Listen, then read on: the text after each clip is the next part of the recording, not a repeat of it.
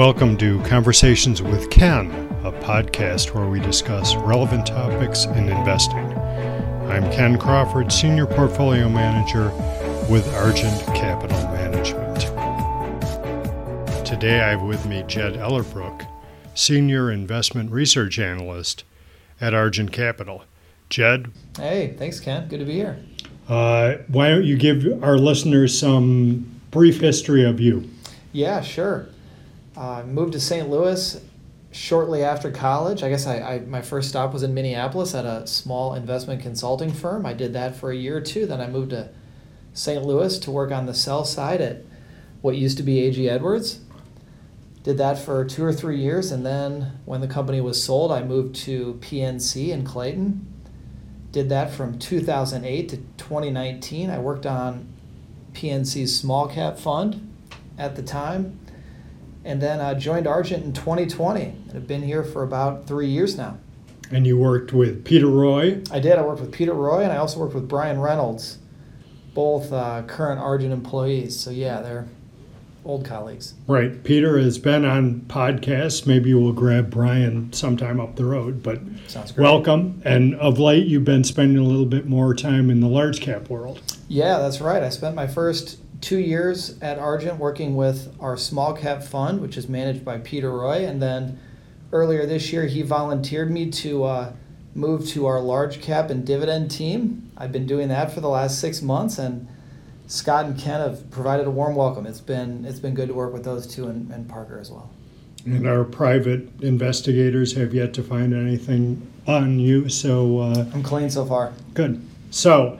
Uh, I brought you here to talk about the market. Um, obviously, three years we had great markets, and I think people expected that to kind of, continue. And then the first half of 2022 was a little bit rough. It was, yeah. I think there's probably a couple factors that contributed to that. The first uh, was an alarming increase in inflation, largely unexpected, largely due to supply chain shortages of all sorts, some coronavirus related and some, you know, Russia Ukraine related too.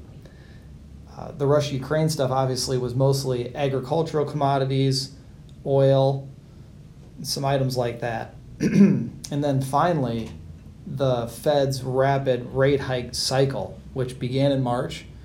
Rates have now increased 225 basis points year to date in just the five months since they started. So, we haven't seen 75 basis point increases in almost 20 years, and we've gotten two in a row, and we'll see what they do next in late September. Right. So what that did was take the market down to about down 20 percent or so, first half of this year. Uh, but then what we saw in July was was a pretty big pop in the market, which seemed to be somewhat at odds with what had preceded the prior six months. So what was going on there that you saw? Yeah, I think that a lot of pessimism was priced into the market in the first half.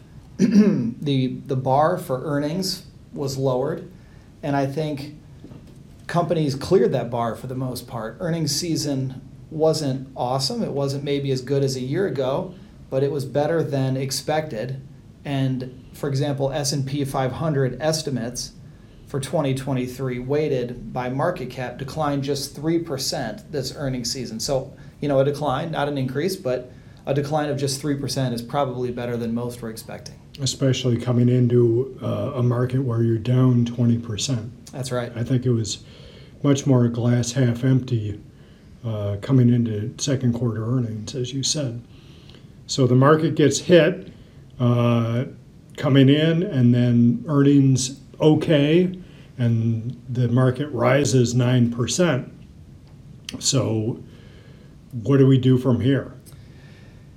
Yeah, we did see a nice rebound in July. Most of those commodity prices that ran up so much in the first half retraced, some entirely. Um, and then, you know, companies, I think the outlook was was moderate in tone, more moderate than it has been. Um, so there's a bit of a slowdown that, that people are, are citing in their businesses, especially you know some of the consumer businesses. Target, Target and Walmart have made news, you know, Right, retail especially seems to be under pressure. So Yeah. the adage is stocks follow earnings. So if we're seeing a slowdown, that sounds like it would be bad for earnings. Why would that potentially be good for stocks? Yeah, it is certainly, the slowdown is certainly bad for earnings, but it is not uh, necessarily bad for stocks. You know, slowing is, is priced in. The market is still down double digits from the beginning of the year. And uh, it doesn't matter whether the news is good or bad necessarily. It matters whether the news was better or worse than expected. Right. And uh, the than expected part is is providing us a bit of a saving grace here over the last month and a half, I'd say. And one of the things that I've heard is some of the declines that we've seen in commodity prices led people to believe or hope that the Federal Reserve might be a little bit less onerous in their rate increases. Is that, I mean, is that what you're hearing and seeing? Yeah, yeah. I think that the market focus today is more about the direction of interest rates in 2023 than what the Fed will do over these next couple months. I think that the market knows the Fed will be raising rates between now and year end.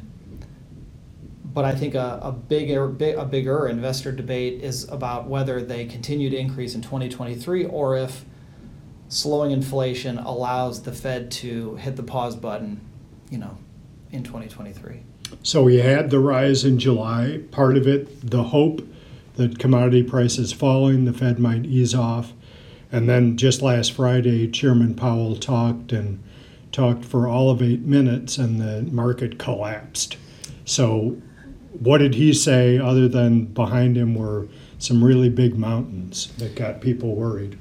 Yeah, I think that a lot of the market commentary about the Fed talks about the Fed trying to, you know, kind of balance slowing inflation and cooling the economy without causing recession.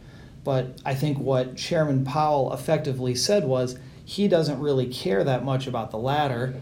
He's focused on the former, and they're going to get inflation down. That's priority number one, and there isn't really a priority number two. The market obviously didn't love that news. Um, you know, but I think that there's also some doubt about whether he, you know, when push comes to shove, you know, that will actually, you know, be the determining factor. And and for you listeners, you can't see Jed. He doesn't have nearly the gray hair that I do.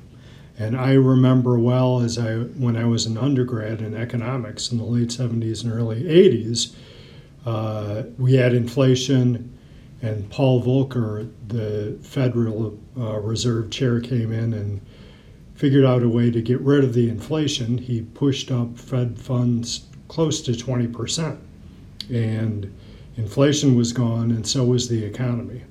So it sounds like that might be part of what Fed Chairman Powell is is talking to or worried about going forward.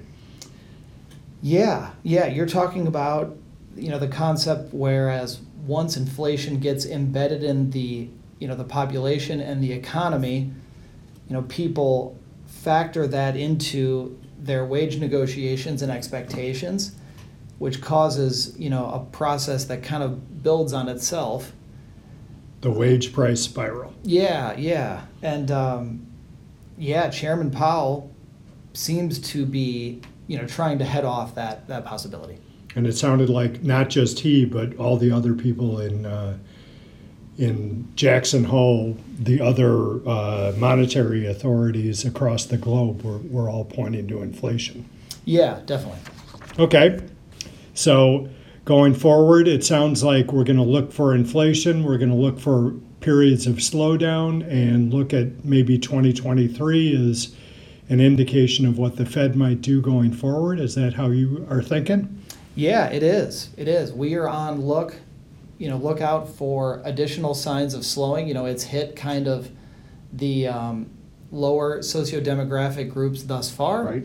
We will see if that spreads, you know, across the broader economy, and then you know we'll see how the Fed chooses to, um, you know, rate you know hike rates over the last four months of this year. Okay, I think that provides a pretty good backdrop. Jed, thank you very much for your time. Thanks for hosting me. Good to be here. Uh, thank you all for listening. Uh, if you have any questions or comments, please let us know. And if you're particularly enthused, you know, you can go to Venmo and send Jed and I whatever loose change you might have in your account. Thank you for listening to Conversations with Ken. For now, stay safe, stay well, and thank you for investing your time with us. This podcast represents opinions from portfolio managers of Argent Capital Management LLC, a registered investment advisor, and reflect the portfolio manager's judgment on the date of this podcast and are subject to change. The podcast is meant for informational purposes only, is not intended to serve as a recommendation to buy or sell any security. It is also not a research report and is not intended to serve as a basis for any investment decision. All investments involve risk, and the past performance of a security or financial product does not guarantee future results or returns. Investors should consider their investment objectives and risk carefully before investing.